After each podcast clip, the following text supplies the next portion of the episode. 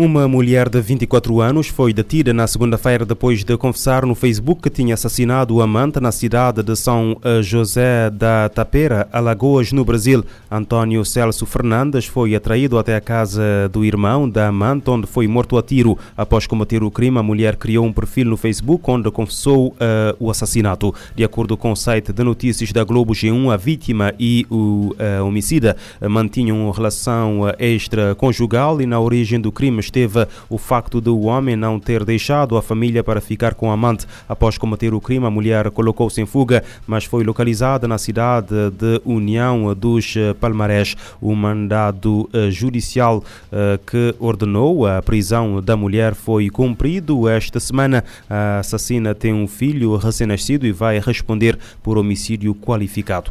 Em Espanha, a Polícia Nacional deteve em Valência um homem suspeito de matar a própria irmã na quarta-feira à noite. Segundo o jornal eh, Las eh, Províncias, o homem estrangulou a irmã de 61 anos com uma trela na residência da mesma. O suspeito teria uma ordem de restrição contra a vítima. Segundo os vizinhos, as discussões entre os dois eram uma constante e as autoridades já tinham sido chamadas várias vezes ao local. Desta vez não foi diferente. Os vizinhos chamaram a polícia depois de ouvir gritos, mas a mulher viria a ser encontrada sem vida. O homem já uh, terá uh, vários antecedentes criminais por maus tratos no âmbito uh, familiar.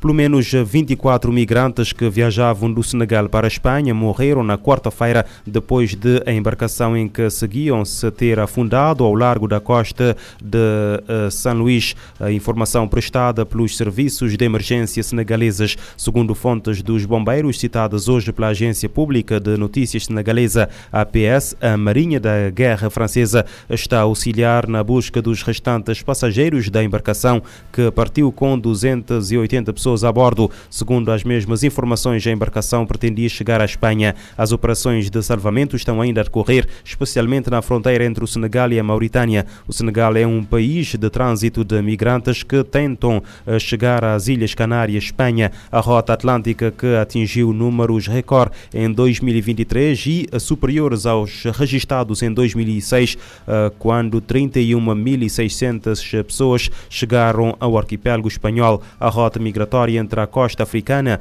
e as ilhas espanholas é considerada uma das mais perigosas do mundo, com uma taxa de mortalidade nos últimos anos de uma vítima por cada 20 sobreviventes, o dobro da registrada no mar Mediterrâneo.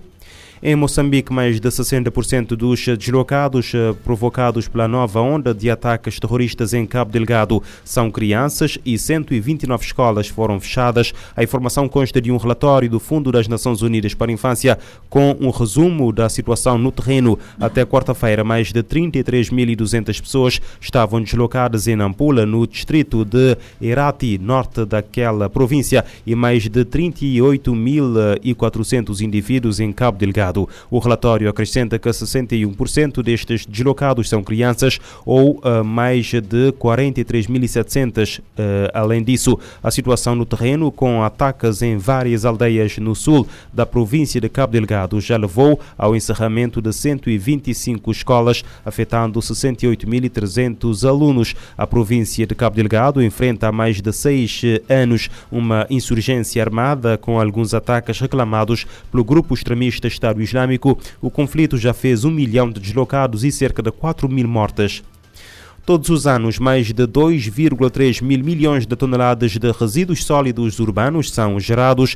No terceiro dia da Assembleia das Nações Unidas sobre o Meio Ambiente, um relatório lançado pela Agência Ambiental da ONU, PNUMA, e pela Associação Internacional de Resíduos Sólidos, alerta que a produção de lixo em áreas urbanas deve continuar a aumentar pode chegar a 3,8 mil milhões de toneladas até 2050. O estudo, além de uma era de resíduos, transformar o lixo em recurso, o panorama global do manejo de resíduos 2024, foi apresentado nesta quarta-feira pela diretora executiva do PNUMA, Inger Anderson, e o brasileiro Carlos Silva Filho, presidente do ISWA, além da pesquisadora líder do estudo, Zoe Lenkiewicz. O relatório apresenta a mais significativa atualização sobre a geração global de resíduos, os custos associados e a gestão desses resíduos desde 2018, Carlos Silva Filho, destacou que a última pesquisa sobre o assunto era de 2015.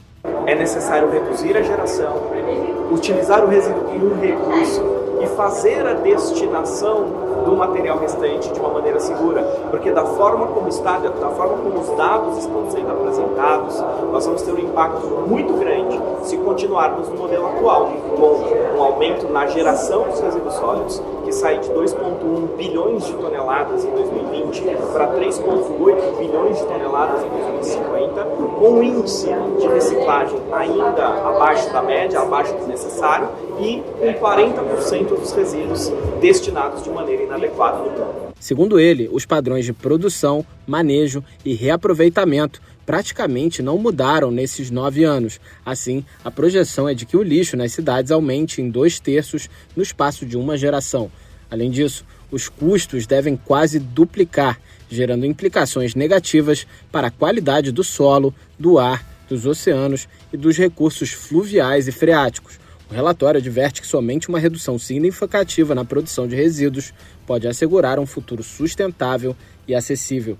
Da ONU News em Nova York, Felipe de Carvalho. Em 2020, o custo direto global da gestão de resíduos foi estimado em 252 mil milhões de dólares, com os eh, custos ocultos associados à poluição, problemas de saúde e mudanças climáticas decorrentes das práticas inadequadas de descarte de resíduos urbanos. O preço sobe para, para 361 mil uh, milhões de dólares. Sem a implementação urgente de medidas eficazes uh, de gestão de resíduos, esse custo global anual pode duplicar até 2050.